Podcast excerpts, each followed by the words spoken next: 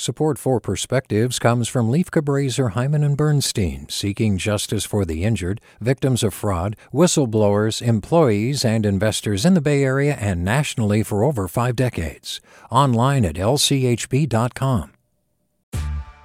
Hey there, this is Brittany Luce from NPR's It's Been a Minute. KQED's podcasts like The Bay, Bay Curious, Mindshift, Right Nowish, and more all tell the stories of the Bay and beyond with reliable, human centered journalism.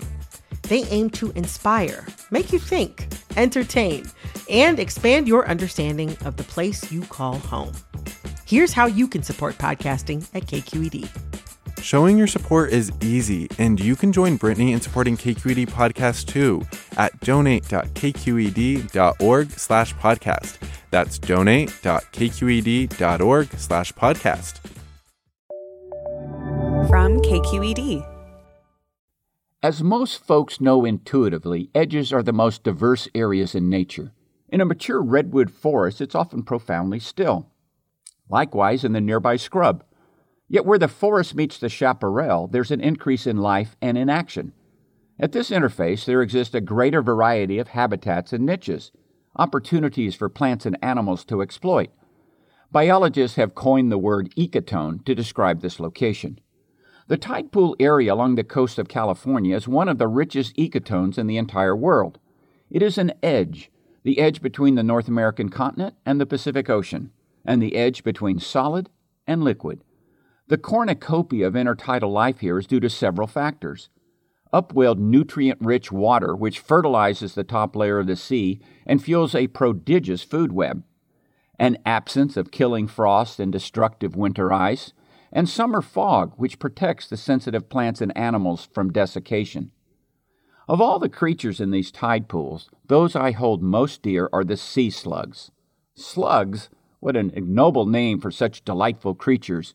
I prefer the butterflies of the sea. They come in a diverse array of forms and colors iridescent blue, shocking pink, orange with purple spots, or even transparent. Some are tufted with large plumes, others are warty and smooth. Because they are small and not good for human consumption, they are often overlooked. June is a good month for tide pooling. There are usually no storms. The tides are extremely low and often occur in the morning before the wind begins to blow and one's coffee wears off. Try to arrive at least 90 minutes before the low tide in order to follow the receding water out. Dress warmly and count on wet feet. Exercise ocean awareness at all times. Occasionally, edges can be hazardous to your health. This is Michael Ellis with a perspective. Support for Perspectives comes from Lieff Cabraser, Heimann and Bernstein, seeking justice for the injured, victims of fraud, whistleblowers, employees, and investors in the Bay Area and nationally for over five decades. Online at lchb.com. Hey, it's Glynn Washington from Snap Judgment. And if you love what you're hearing, and I know you love what you're hearing, please consider becoming a KQED member.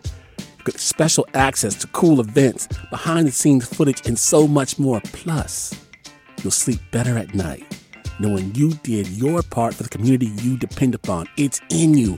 Please be in it. Visit donate.kqed.org slash podcasts to sign up now. That's podcast with an S. Thanks.